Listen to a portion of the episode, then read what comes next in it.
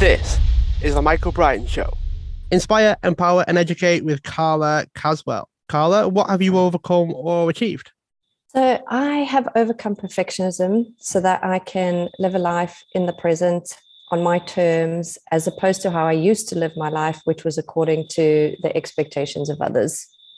Tell the story a bit about what the struggle was and how did you overcome it?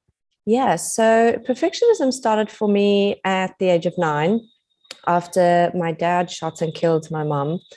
Um, it was something I witnessed, and it was obviously hugely traumatic. Um, but nobody in my family actually knew that I knew what had happened until late in my 30s. So my entire life became for me about hiding this family secret that we had and ensuring that I was always liked and loved externally because I, I struggled to get it at home. Uh, the other thing as well was that I associated achievement with love. And so I had to be the best at everything um, in order to kind of get that love and attention from my family, and hence the perfectionism.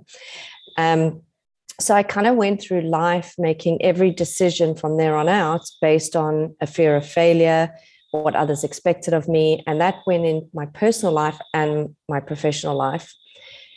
Years later, I um, just decided to leave my marriage. And, and that's when things really started to shift for me. And and even though i mean it was a hugely difficult thing to do and i was floundering and i felt lost in in this world i didn't really know how to fit into because i'd been living according to everyone else um, but I just kind of one day at a time started to live life according to me and what I really wanted for my life.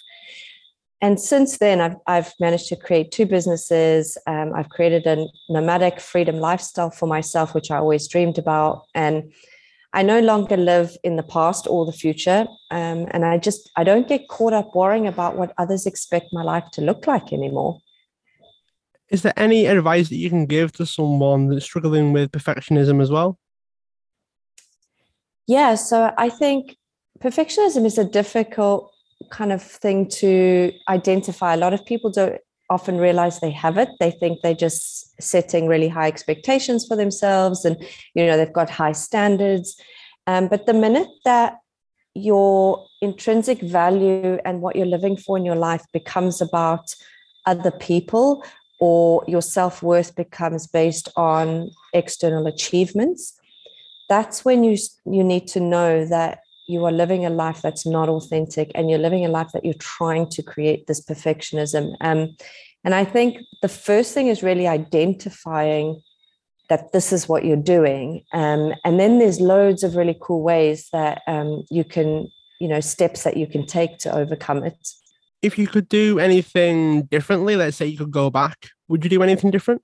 So it's funny for years i used to think that I wish I could have gone back to the moment where um, I was being told about my mom's death and um, I wasn't really being told the full story. And I, I kind of wish I'd been able to speak up at, in that moment. And I often used to fantasize about how my life would have been different, uh, would have been less anxiety, less depression I would have experienced.